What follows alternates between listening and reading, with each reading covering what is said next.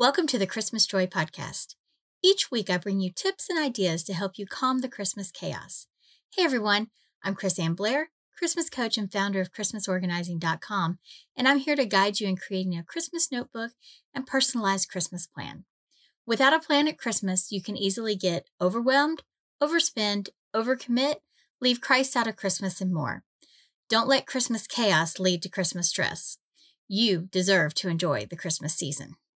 Before we start discussing today's tips and ideas, I want to throw a big thank you to all our members of the Candy Cane Club via Patreon. You can join the current members in supporting this podcast and Christmas organizing by visiting ChristmasOrganizing.com and clicking on the Candy Cane Club link. Members have free access to over 100 plus Christmas planning forums, and they receive a weekly email with the PDF of the forms for the topic of the week you will hear me referring to in this podcast. This week's topic is all about your Christmas cards.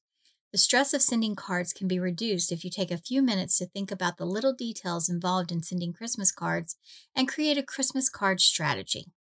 The first task is to make a list of all the people you would like to send Christmas cards to and then classify each one.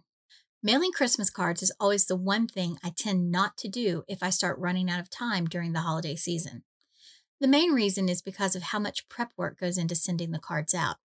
This puts a damper on my Christmas season because I love to receive cards, and I know others do also.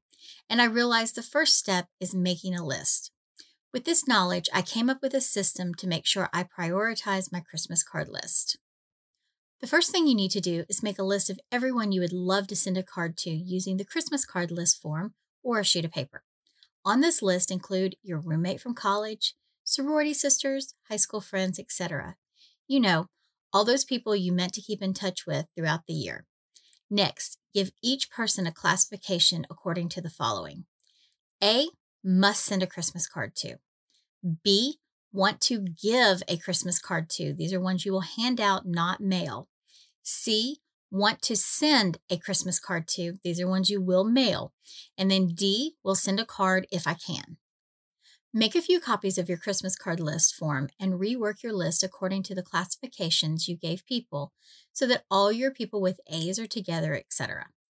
Make sure you mark whether you have the address for each person on your list.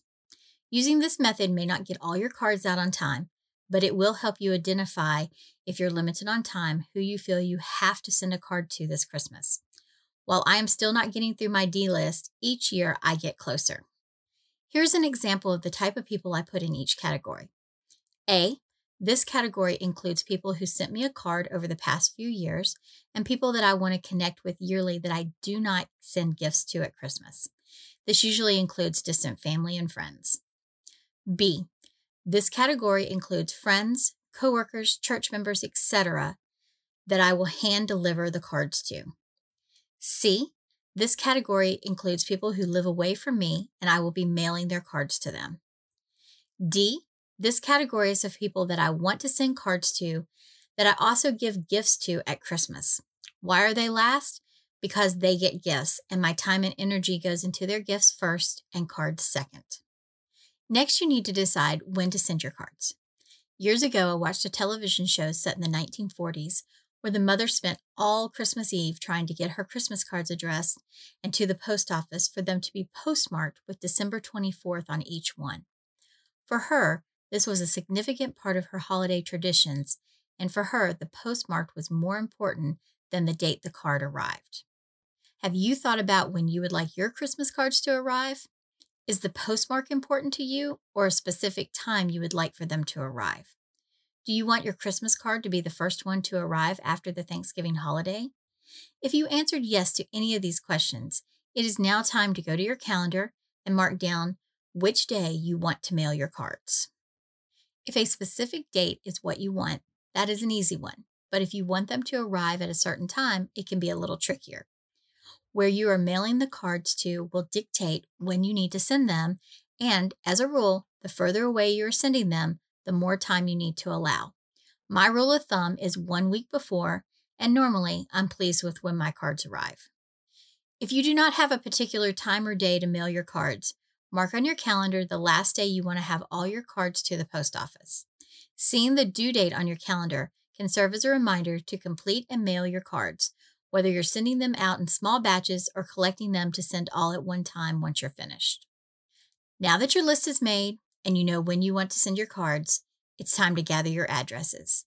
Start with finding the addresses for your must send cards or your A group and work your way down to the D group.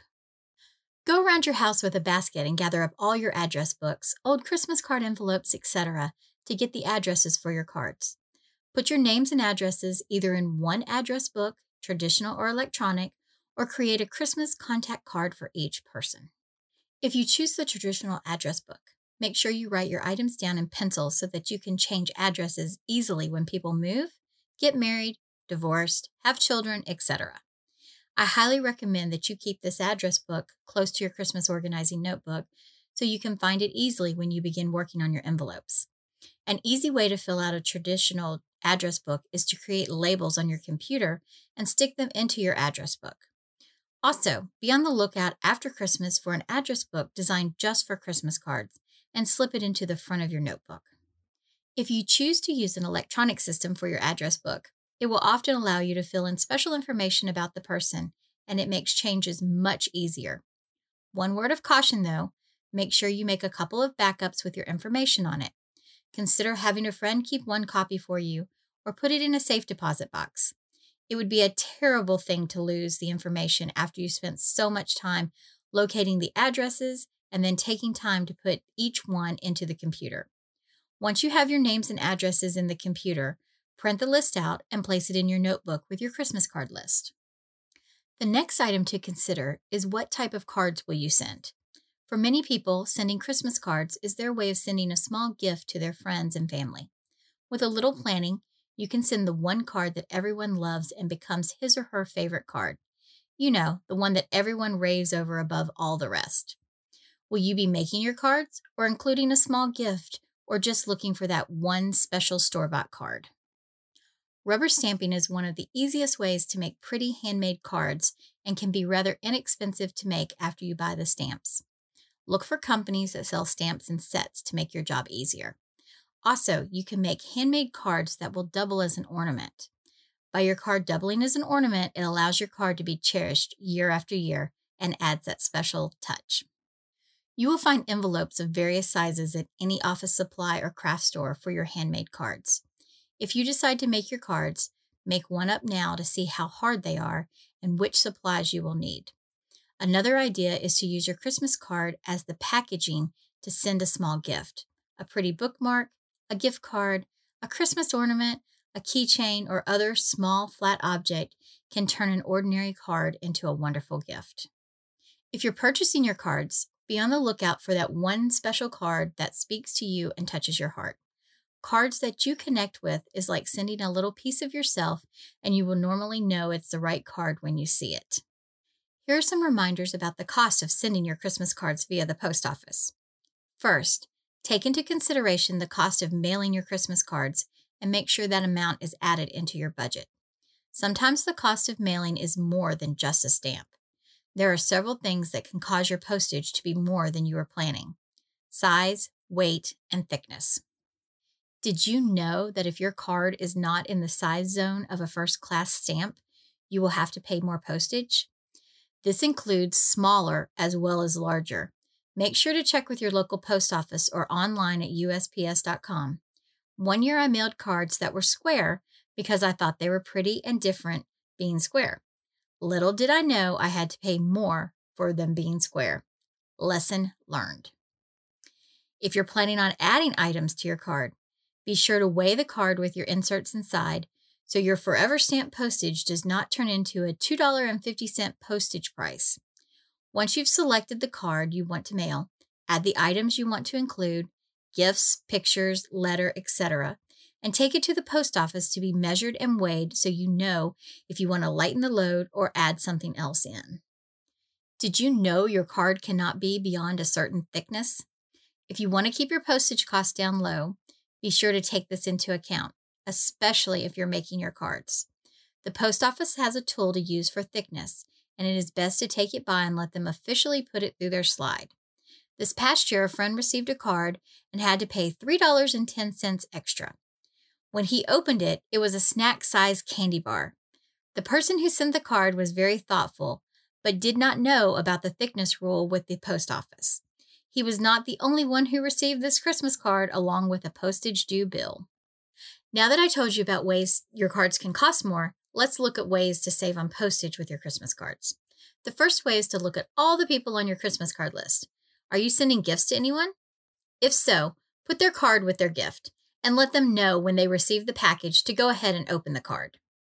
Another way to save on postage is to utilize mailbox systems at church, work, or school if it's allowed. A favorite way for me to save on postage is to send Christmas postcards. Postcards can be fun to create through online sources, purchased in card shops, or even made on your printer at home. The postage for the traditional size postcard is less expensive than a card in an envelope. So, while postage can take a bite out of your budget, there are always ways to save and still send your Christmas greetings through the mail. One final tip about Christmas cards Do you dread signing your Christmas cards? Well, how about having a family signing night? Signing cards can be a long task and cause writer's cramp if you're the only person in the family signing everyone's name for your Christmas cards. A solution to this is to create a family signing night for your Christmas cards. Select a night well in advance of your mailing date where everyone is home and plan a fun night. Maybe put on a favorite Christmas movie, music, or just around the dinner table. Have pens of all different colors set out, asking each person to choose one color to sign their name. If you're not sitting at a hard surface, pass out books or clipboards to everyone to have a good hard surface to sign on. Now, let the signing begin. Pass the cards around to each person throughout the event, having them sign their name to the card. If you really want to involve them more, you can ask them to help address the cards too. Divide up your Christmas contact cards evenly and pass them out to everyone. Having the family sign their names to your Christmas cards not only shows each member took time to sign the card, but it also helps turn a large task into a fun Christmas activity for the whole family. Now it's time for our Christmas reminders. This segment will be to remind you about lists to update or add to that are not part of our topic for the week. First, review your master gift list and gifting group sheets. Do you have anyone new to add to the list or have you purchased gifts this week? Update your sheets accordingly. Second, have you seen any great ideas for this coming Christmas? Add them to your Christmas idea list. Third, have you added any money to your Christmas savings? Make sure to update your records and don't forget to record any items you purchased and keep the receipts handy. Fourth, did you purchase any new gifts this week? Update your gift list forms as well as your gift box inventory sheets and make sure to place your gifts in your gift storage area. Thank you so much for joining me today for this episode of the Christmas Joy podcast. Each week, the podcast brings you tips and ideas based around a topic to help you create a Christmas notebook and guide you through filling out the planner pages. Visit ChristmasOrganizing.com for more information, and don't forget to sign up for our free newsletter and join us on Facebook, Twitter, Instagram, and Pinterest. Until next time, wishing everyone a Merry Christmas filled with joy.